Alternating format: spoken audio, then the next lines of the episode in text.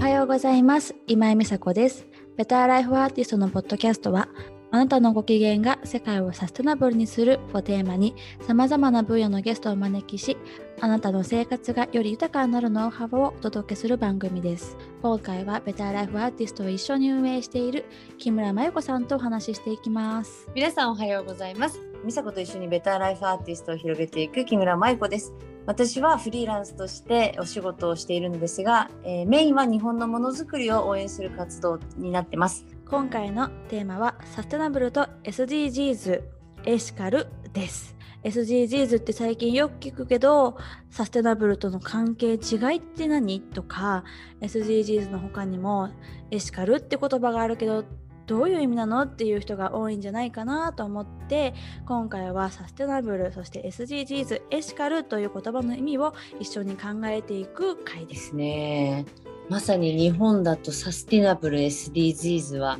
ここ最近よく目にしてて、うん、メディアの捉え方、うん、メディアの報道の仕方合ってるのかなっていうところが私の中では気になってるとこだったりしてエシカルはもっと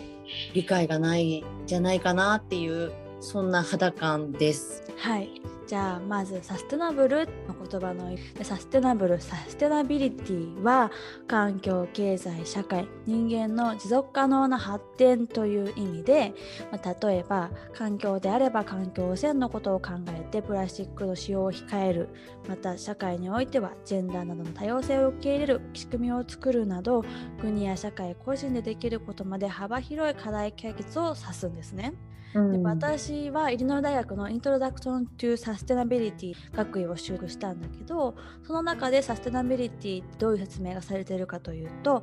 持続可能な地球の展望について考える分野だとされて地球の環境経済社会を含めて文明は今このまま進み続けることができるのか過去と現在から未来の予測をする学問なんですね。うんでここで大切にされているのは未来の地球のために今私たちが不便を強いたりとか過去の生活に戻ることではないと考えているっていうのを見てでその授業の内容としては人類学生物学生態学経済学社会学科学などさまざまな視点から今地球でどういうことが起こっているのかっていうことを見てどういう解決策の選択肢があるのかなっていう選択肢をたくさん出すような授業。だったんですね。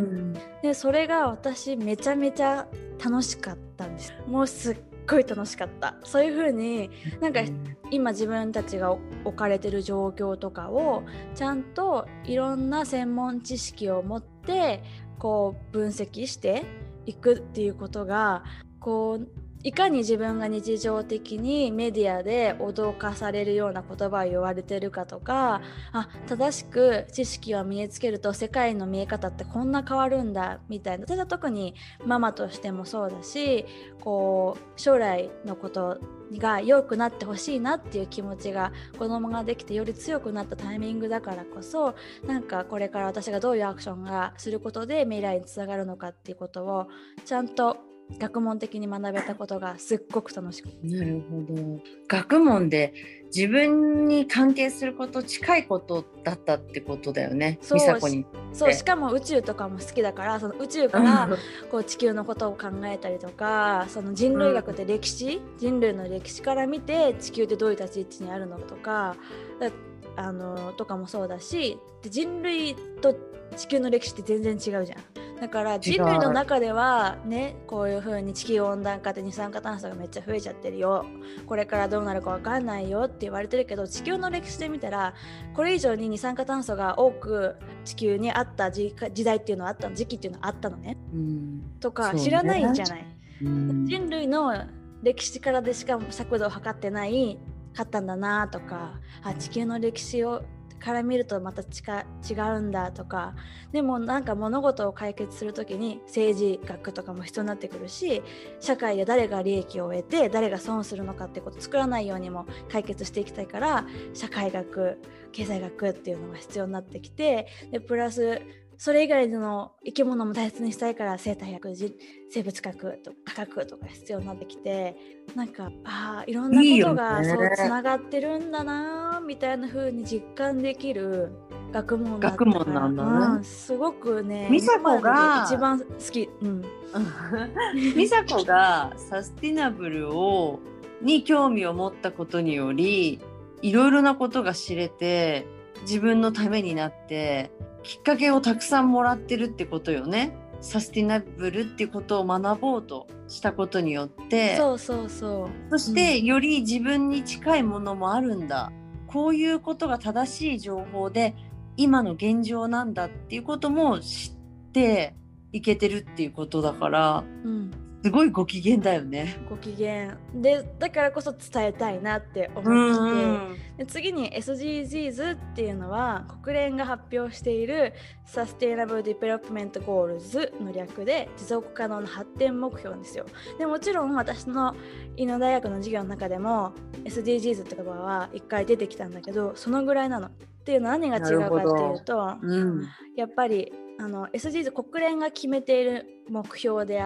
あってもちろん同じような何て言うんだろうなこう何て言うんですか何て言えばいいんだっけそういうの。学習じゃなくて。調査をして、うん、そうリサーチをしてあのその17個の目標って課題っていうのが設定されているんだけどどちらかっていうとこのこれは国連の United Nations の英語の文章を私的に日本語訳したものを読むとこ地球と人と繁栄のために行動計画であるって我々は極度の貧困を含むあらゆる形態と次元の貧困をなくすことが世界最大の課題であって持続可能な発展のために不可欠な要件であることを認識。この国全ての国と全ての関係者は協力的なパートナーシップのもとに行動しこの計画を実施することで人類を貧困から解放し我々の惑星を癒し安全にすることを決意するっていうふうに結構直訳書いてあって、うん、だからなんだろうなサステナブルなんて言ったらいいんだろうなこうサステナブルって結構いろんな無限大にやれることとか社会人間がとか個人でできることあるんだけど SDGs はこれをやってくださいって決められてるからそこがちょっとあの認識受け取り側としてちょっと違うかも、うん、サステナブル何ができるかなとか結構幅がある。けど SDGs はこうこれこうしてこうなることが正しいです。結構もう道筋見えちゃってるからこそみんながやりやすいしみんなが知りやすいしっていう差はあるのかなっていうふうにどっちがいいとか悪いとかって話じゃないよ。もうどっちも同じように世界がよりいいものにみんなの世界みんなが豊かになることを目指してやっていることだからとってもどっちも共感してるし好きなんだけどサンフランシスコとかやっぱ国によっても受け取り方って違くって、まあ、国連っていうのが国においてその国においてどういう立ち位置なのかっていうのによっても聞こえ方とか違くってアメリカだとまあなんていう SDGs とか誰かが決めたものよりもサステナブル我々の会社組織団体個人でこういう未来を想定してこういうことをやっていますって言い方をしているようしている方が強い印象。だけど日本って多分そういう国連とかこう海外の大きな組織っていうバックボーンがあってそういうところがやってますよこういうことをやってくださいって言われた方がやりやすいとかっていうのはあるだろうし、うん、そもそももう、うん。うん、課題っていう言葉っていろいろな枝分かれを感じさせるじゃん。うん、だけど計画って言われたらこれがファーストステージね。OK クリアしたら次のステップ。だからその意味でも日本人は SDGs の方が分かりやすいと捉えるかもなって思った。うん、だからそう、うん、あの言葉としても SDGs の日に立ちやすいのかなっていうふうに思ってる。けどまあ、うん、元行きたいところは似ていてだけど、ね、国連として強い毛色があるのはこう貧困をなくしたいっていう気持ちがすごく強いと思う、うん、サステナブルでもちろん貧困を改善するっていうこともやらやられてるけどでも個人でできるレベルじゃないんだよね。やっぱ国連だからできること。だからこそそういう言葉選びをしてるんだろうなって思う。なるほど。そんな身の回りに、うん、そうね。うんうん。了解です。はいはい、で次にエシカルってエシカルファッションとかエシカル消費とかそういう雑誌でよく見るかなって思うけどこの言葉の意味は英語では倫理的なという意味で、まあ、エシカル消費って直訳すると倫理的な消費になるんだけど、うん、私が思うエシカル消費どういうことっていうのは、まあ、コスパって呼ばれるコストパフォーマンス安くていっぱいあるよとかそういうもので基準で選ぶとか誰かがこう使ってたからとかこの雑誌でいいって言ってたからみたいな理由で物を選ぶんじゃなくてもっとちょっと視座を上げてそのその会社がどういう理念を持ってそのプロダクトを作ってるのかとかそのプロダクトを作る過程でどういうふうに作られてるっていう透明性があるのかとかどういう社会にインパクトがあるのかとかそういうことを理解した上で人や社会環境に優しいもの選ぶっていう行動をエシカルエシカルライフスタイルっていうふうに呼ぶのかなって思っててでそれをすることはサステナブルにつながると思っている私は思っているからまあ似てる言葉ではあるんだけれどもこう明確に使い方として違うのはサステナブルはこうサステナブルはプロダクトを作る過程でどういうことに配慮していることで環境にどういういいことがありますとかっていう言い方になるんだけどエシカルはフェアトレードをしてますとか人が働く環境だったりとかそのまあ、例えば牛とか豚とか鳥とかが飼育されている環境がいいものですよとかそういう働く環境賃金の問題とかに対してちゃんと倫理的お金を払ってますよとか場所を使ってちっちゃい小屋に豚を詰めて育ててるんじゃないですよみたいな言い方をしたい時にエシカルっていう風な表現を使われていることが多いように私はアメリカで感じ、うん、そうね、うんうん。だからなんか使われるシーンがちょっとトゥナブルとエシカルはちょっと違うのかなっていう風な、うん、私は受け取りをしているので、うん、なんかそこら辺意識してもらうとこう見え方変わってくるかなって思います。広がるというか言葉の選びの選択肢が広がるとあ、うん、これエシカルって書いてあるってことはフェアトレードとかやってるんだなっていうふうに思えたりとかもするし、うん、サステナブルっていうことは環境とか社会とかに何かしらのアクションをしているんだなっていうふうにし、うん、SDGs だったら他の困っている貧困の人たちに助ける可能活動につながるんだなとかあこれはコンボスクの何番なんだというふうに分かりやすいとか。うんうん、っていうふうだから全てとっても素敵な活動だと思います。うん、そうですね、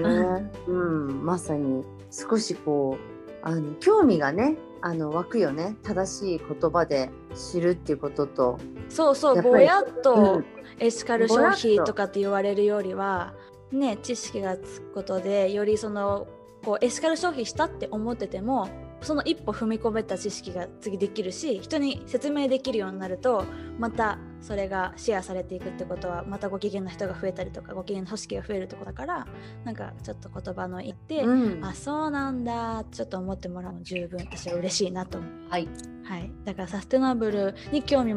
持った方は私と同じような犬の大学のイントロダクションというサステナビリティの授業をコーセラというオンライン授業で取ることができるし SDGs についてもっと学びたい人は国連が実施しているイベント本当に毎月のようにやってるのでそちら見てもらったりとかあとその私が学んだコーセラの中で SDGs に関する大学の授業いくつかあって結構ヨーロッパ系が多いのかな。やあのオランダとか私が次受けたいなって思ったのはオランダの大学で SDGs について企業がどういうふうにアクションしたらいいかっていう授業があるのでそういうのを見てみるとよりが得られるかと思います。